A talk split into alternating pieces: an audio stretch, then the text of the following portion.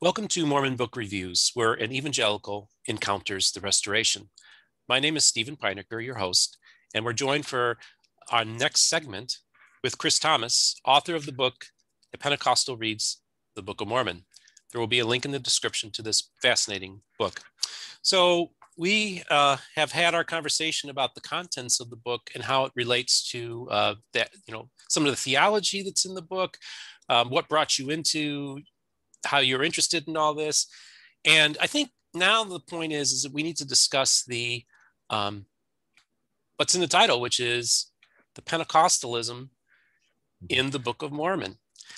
And I think that's a real fascinating thing. And you look at through a Pentecostal lens. So you're able to pick up things that maybe a regular Protestant going through it wouldn't pick up. And so you made some interesting observations about it from a Pentecostal worldview. Let's talk about that. Sure.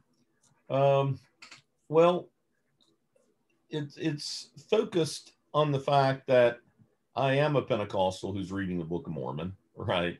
And I think you're getting at it when you say that I'm reading with different eyes than, say, an evangelical's reading.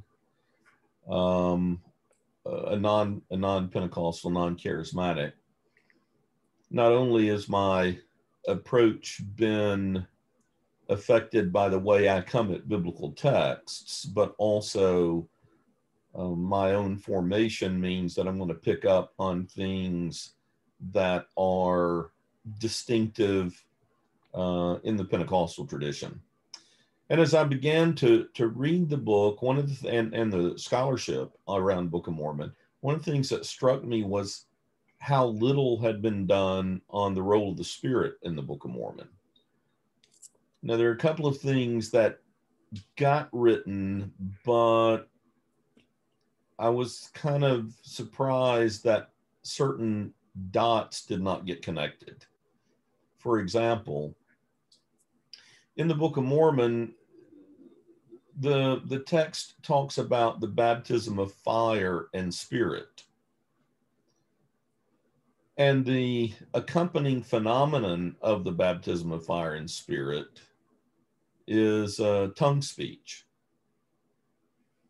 Now, this is written in 1830. So regardless of your view of authorship or whatever, we're looking at something that emerges in 1829, 1830 in terms of being written and then being printed. That is 70 years before Parham makes the deduction that spirit baptism, that the evidence of spirit baptism is speaking in tongues, right? Parham is Seymour's teacher, who's the leader of the Azusa Street Revival. And so, 70 years before Parham, you basically get statements, explicit statements about the connection between baptism of fire and spirit and speaking in tongues. Now, to my amazement, nobody said anything about that I read. Many LDS folk that I talked with and that I read after are kind of surprised when they find that tongue speech is actually in the Book of Mormon. And, it's, as a Pentecostal, it was a really interesting discovery on my part, not that, others hadn't seen it, but that you had that explicit connection.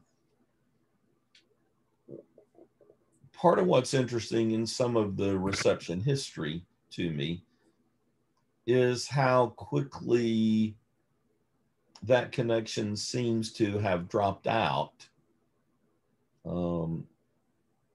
And of course, part of the difference is, it's similar to oneness Pentecostalism, but is that the baptism of spirit, of fire and spirit in the Book of Mormon seems to be kind of conversion initiation rather than a subsequent spirit empowerment. But there you have it in the book you also obviously will have things about spiritual gifts, which, and the language in the book is pretty explicit that churches that do not have spiritual gift manifestations are not true churches, right? They're not the true church. And so you have a number of things that Pentecostals would pick up on, not to mention the phenomenon of prophecy. You have healing, and you have words about healing, but you don't have much of an equivalent with those who practice healing in the book. You don't have anything quite like the James 5 text about healing, etc. So it was quite, you know, natural to me to pick up on those dimensions. In fact, I recall that one of the things, you know, there's this interview I saw with George Harrison of the Beatles fame, and he was talking about when he first picked up an Indian sitar, and he said, it just felt familiar to me. Well, when I started rummaging around in early Mormon history and Book of Mormon, there were things I recognized. There were things that felt kind of familiar in that regard. And so I think a Pentecostal would pick up on those where other readers might not pick up on those. And the resulting conversations about all that with people in the Restoration has been quite an interesting phenomenon. There are those within the Utah LDS Church who seem to be, well, let me put it this way. There are folk for whom belief in gifts is sort of a dogmatic reality, but there's a distance between that belief and the practice.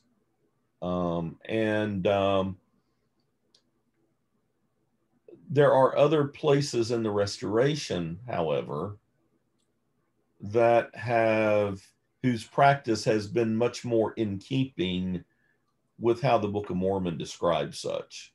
A person that you're familiar with and a group you're familiar with, the Church of Jesus Christ in Monongahela, Pennsylvania, in which tongue speech, prophetic utterance, etc., continues.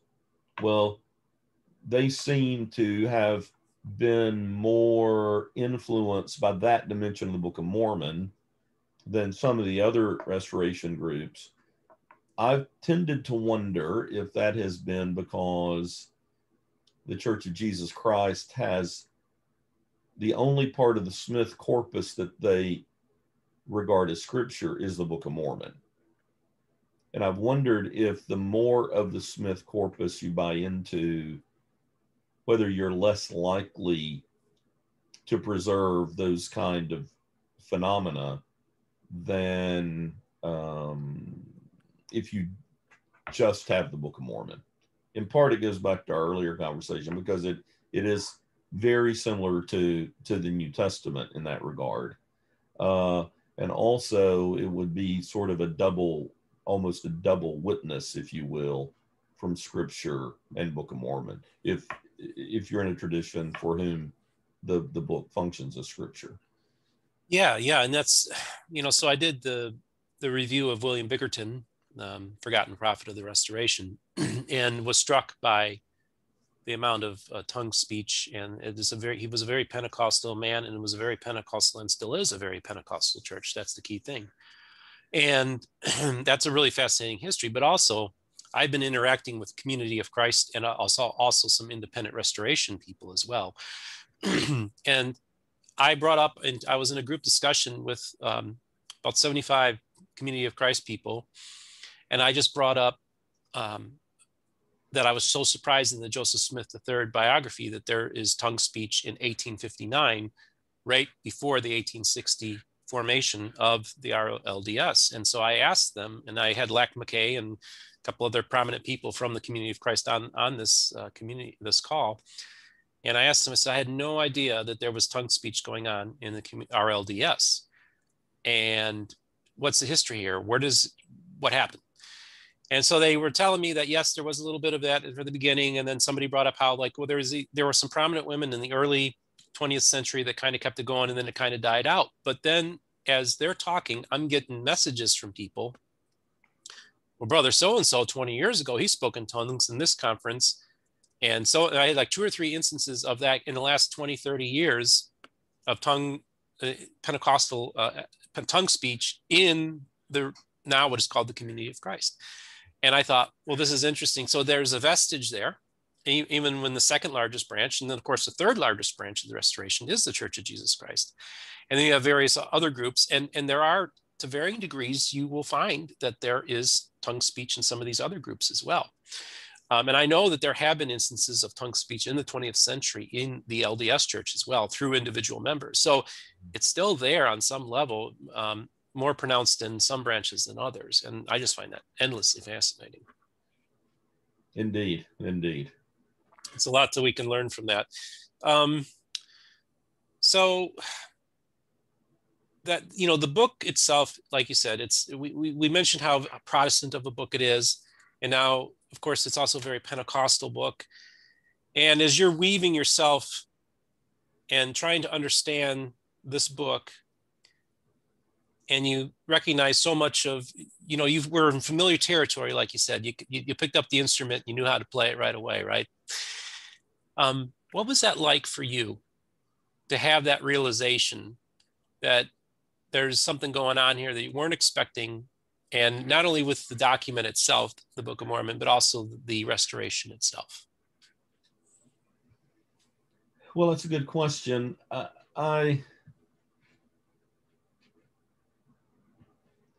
I was surprised. I was surprised by, I think, the connection between tongue speech and the baptism of fire and spirit. And that it was rather consistent in that regard. Of course, there were a lot of groups that had some kind of charismatic phenomenon in the 19th century, though tongue speech seems to have been more exceptional than other sorts of phenomenon. The healing movement being one of the things that is, you know, emerges in the 19th century. Yeah, I mean, I think it was, it made me wonder what happened to tongue speech and prophetic utterance. Pretty early on, as I would read more, Joseph kind of shuts down certain rival or what is interpreted as rival prophetic sort of figures, from others who use seer stones to others who spoke in tongues. In fact, he had apparently had warned the church about tongue speech. And when he meets Brigham Young starts speaking in tongues. And everybody was expecting Smith to correct him, but he didn't. He seemed to affirm him. And of course, tongue speech, according to John Turner's magnificent Brigham Young biography, is reflected in various times in his life. So it created a lot of questions for me in terms of what happens to it in the history of the tradition. And I don't want to say that it goes underground, but the charismatic phenomenon eventually don't seem to have much of a place in public worship at all, which seems to stand in some tension with the Book of Mormon, which tends to identify the true church with those phenomena. But again, that's for the LDS tradition, that seems to be one of those things where the continuing revelation brings sort of a different emphasis and view to those sorts of things.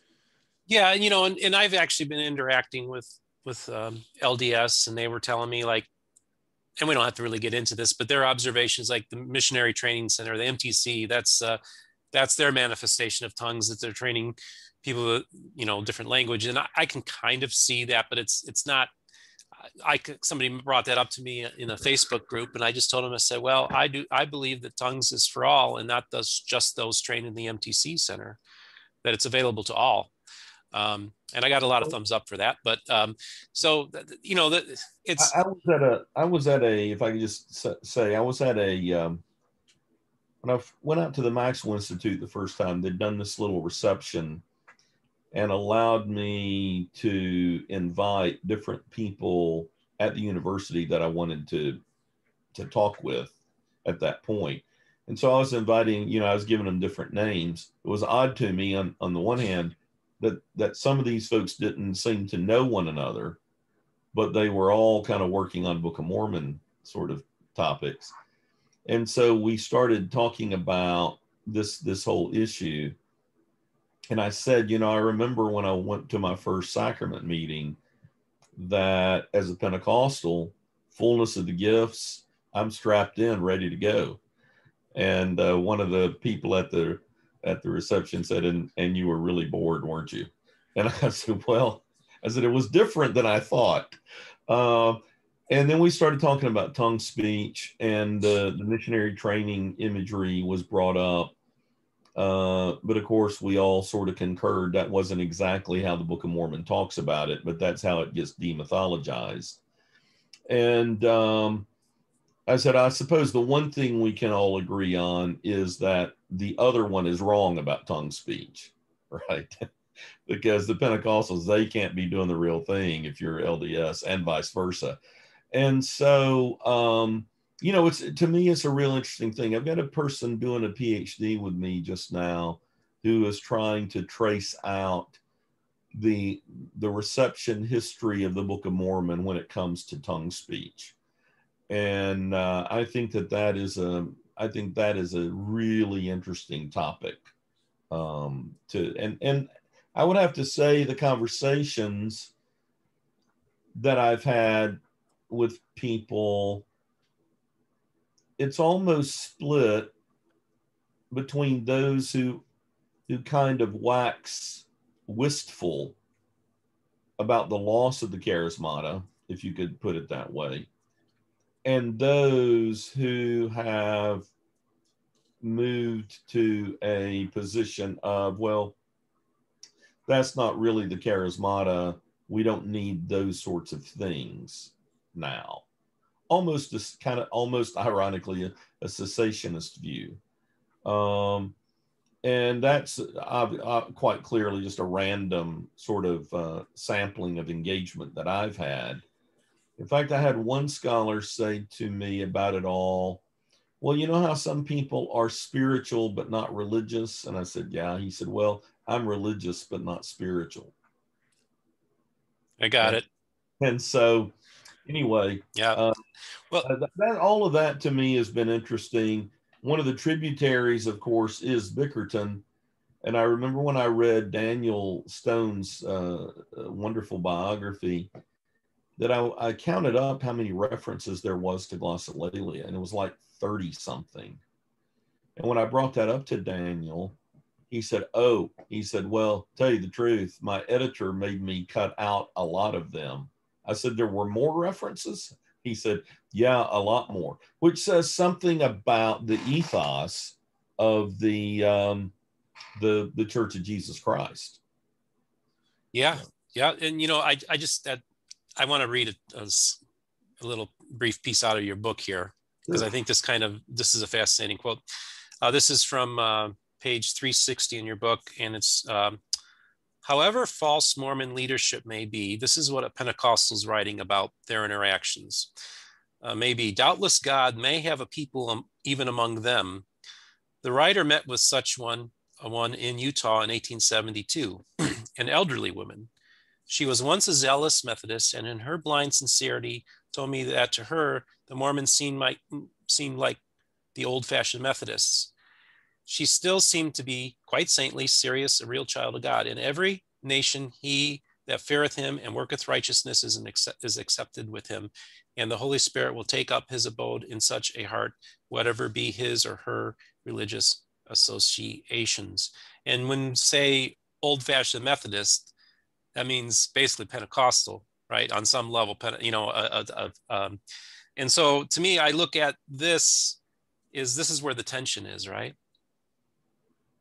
Right, the tension between where we're at, you and I, on some level, you know, where here a Pentecostal brother makes an observation and about another person who essentially he would equate as being very similar in their worldview. Yeah, well, but the particular text you're referring to is early in the a publication called The Bridegroom's Messenger, which was sort of the southeastern equivalent to the Azusa Street, the Apostolic Faith publication at Azusa Street. And it's in 1908, which is really early in terms of Pentecostal periodical literature. And the fact that in the very first one, you have this kind of denunciation of Mormons, and yet at the same time, you get that text quoted about that God may have among this people a people, was much more generous than the things I'd ever heard in the tradition about the LDS tradition, and perhaps vice versa, to be honest about it. And so it always kind of stuck with me that that you did have from the beginning of the tradition this acknowledgement that God could be at work amongst another people, which is quite extraordinary in that regard, I think. Yeah. I mean, that's just fascinating stuff to me, and it's just that it's just this wonderful part of our journey that we're on together, and we get to encounter these little nuggets that we unexpectedly are running into, and just really enlighten so much of what we're trying to do. So a couple things I wanted to just go over with you regarding the publication, and that regards the reception history. You brought that up just a little bit ago. One of the things that I wanted to talk about is art and the Book of Mormon. Mm. I brought that up in my book review. And first of all, I'm just going to show here, this is David Hiram Smith's painting. This is all one painting, okay, of Lehi's vision. They're holding on to the iron rod here, and there's the great and spacious building. And what you discovered was that this is probably the oldest extant painting of a Book of Mormon story. Now, I will tell you, I was talking to Lachlan McKay about it with the Community of Christ, and they own it. It's in their, I guess, an indefinite loan from the Smith family. And he at first said, I didn't really realize that. He said, but you know, now that you mentioned the dates, he said, yeah, that sounds about right. So I just think that's an interesting story. What you want to? Yeah, I had been on one of my trips to Nauvoo. It may have been the first one.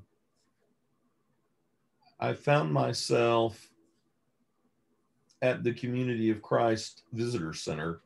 And Locke was there, and we were chatting, and this piece, it's lots of greens color-wise, and it is, it's a really lovely piece that hangs there on loan, permanent loan from the Smith family. And I was trying to figure out when it was written or drawn, and interestingly enough, the date is on the canvas, the back cover of the canvas. And with David Hiram, his kind of unfortunate demise, where he gets institutionalized and spends the last kind of decades of his life in a what was at one time called an insane asylum. He enters in mid-70s. This, I think, has a date of 72. So we're right in that frame. There is other art by Mormons. There are other pieces of art by Mormons that predate this, I'm told, but not anything on the Book of Mormon. I mean, I think this was the first one, which astounded me. And in fact, the Community of Christ was very gracious. Locke helped me gain permission to use the volume or the piece. We tried for a good while to figure out a way to do it on the cover, because it was such a, you know, to do the first piece, but it's a pretty large piece, and we couldn't quite get the colors to work on the piece. And so, but yeah, I'm very appreciative to Locke and the Community of Christ and the Smith family for allowing me to have that in. And what I discovered was very few people knew this was among or the first Book of Mormon extant piece of art that's round. And so, yeah, I was quite, as they would say in England, I was quite chuffed by that. I really was quite happy that it fell out that way. And in the art section, part of what I was wanting to do was to highlight a few things that were not all that commonly known. And in this case, just really got lucky. You know, I'm not that good. I mean, it's just, some things just sort of fall in your lap, and I happened to be there. And Locke is such a delightful person that it all just kind of, all the cosmic tumblers had clicked into place, you might say. That's right. Well, you know, like I always say, sometimes you need another set of eyes to look at something, right? And that's kind of what... Right. It is amazing. It is amazing to me that that's the case. And so let's talk about what painting did make the cover and your artist that you fell in love with. Yeah. Yes, Minerva Teichert. Minerva Teichert is a very interesting LDS artist, and she was trained at university level. I recall she may have gone to the University of Chicago, and she did a lot of art. She did art, a lot of Western scenes as well. It wasn't all religious art with her, and she would barter her non-Book of Mormon art with the university for people to have scholarships at the university. And so she's just a remarkable figure. A couple of books out on her that are really helpful. Her Book of Mormon art, the originals for a long time hung in the Joseph Smith building, where many of the religious studies faculty are housed, and religious education faculty, and where a number of the classes meet. And when they figured out what they had, they decided that they would put all of her art in the Museum of Art on the BYU campus. And they did replicas, which are still in the Joseph Smith building. One of the things I really like about her is her art is really lovely, very colorful, and she includes women in a lot of scenes that the text implies they're part of, but may or may not make clear that they're part of. So for example, there's this one scene where the 2,000 stripling warriors are going off to do battle. And in the background, she has depicted their mothers, who are kind of weeping as they leave. Now, as I recall, the text doesn't actually say that, but the text certainly implies that. And I'd had the opportunity to see her original work at the Museum of Art. I asked to see in the examining room 3 or 4 pieces by her to try to figure out exactly what we would do on the cover. And very, very hospitable reception. And that was quite a, you know, an exhilarating time to spend there, to be received in the way I was, and to just have as much time as I needed in these examining rooms to have a look. And then, excuse me, and then on one of my trips, they happened to have all her stuff displayed. And because they have so much stuff that they rotate the displays. And so I was able to kind of take them all in at one time. Yeah, I really love the Teichert stuff. So that leads me to my guy. That would be this guy here, Arnold Friberg. Right. And I got Jesus coming down, and I got a war scene here with Samuel the Lamanite, because he's trying to convert the bad Nephites at this time in the storyline. And so I was asked recently, actually on my first interview with Rick Bennett, about what interested me. And I mentioned how the paintings of the Book of Mormon that I encountered at a Marriott hotel as a young child, I was truly fascinated by them. And so I don't want to say I was disappointed, but I was surprised that you didn't have a mention or talk about him. And now I know you say, well, because he's well known, I get that.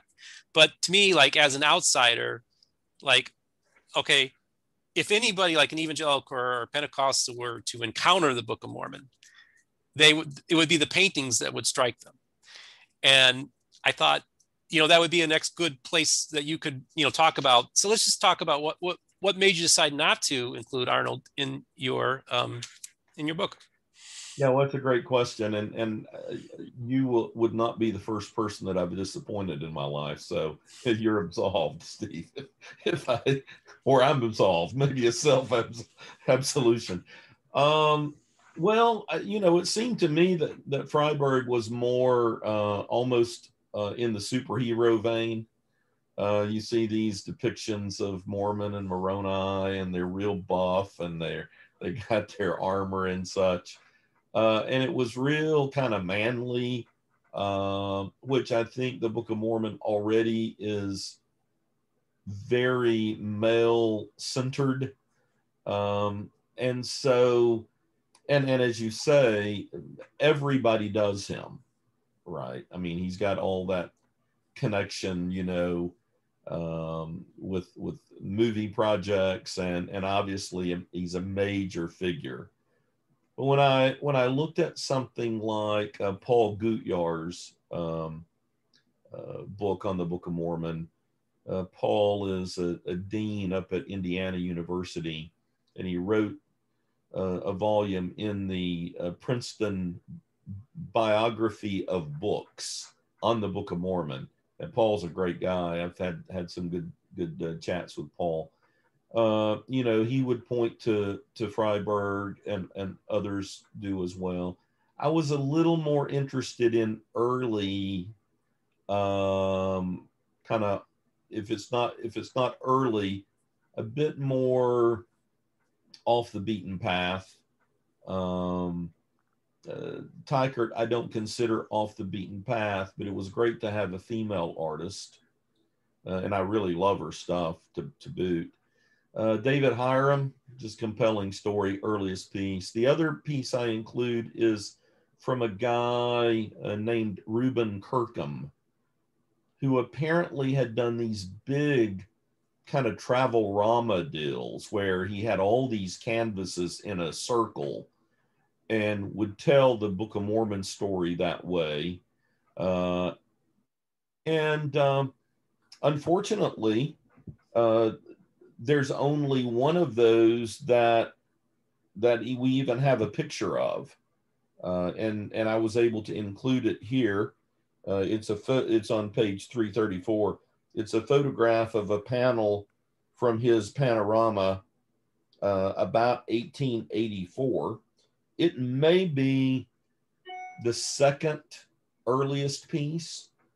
And there's a whole book on him by, I think the author editor is a woman named Donna Poulton, and she helped me get access to this piece to be able to include it. So you had those two early ones, and then Minerva, and of course you could do, you know, you could do tons of things on the art. So that's part of what was going on there. And of course, I was trying to give a taste of these categories. I mean, each of these categories you could probably do a whole book on. And so, so there it is. So hopefully you'll forgive me, but we'll still be friends if you don't, Steve. Okay, that's I'll have to work on that. I think I can forgive you, dude. I think I can. So it's all good. People need to realize that the aesthetic of the Ten Commandments movie that Cecil B. DeMille gave us was essentially Arnold Friberg. So if you want to think of what does those paintings in the Book of Mormon represent, imagine a Cecil B. DeMille production of the Book of Mormon, which actually he was even thinking of making, but the paintings evoke, you know, like the parting of the Red Sea and all these dramatic scenes. Of course, I had an Old Testament colleague that once said the greatest obstacle to Old Testament study was Cecil B. DeMille. Yes. Yes, that's right. That's right. But we could have only hoped for such a movie on the Book of Mormon. You're right about that. And those are all great points. So interesting stuff. Well, Christopher, as we close out this segment, because I think this was a good stopping off point to transition to our next segment. I really want to thank you again. Please like and subscribe. There's a link in the description of this fantastic book. I heartily recommend this. I gave it a 5 out of 5 stars in my review. So we're going to move on to our next segment. Thank you very much. Please like and subscribe. And thank you for watching Mormon Book Reviews.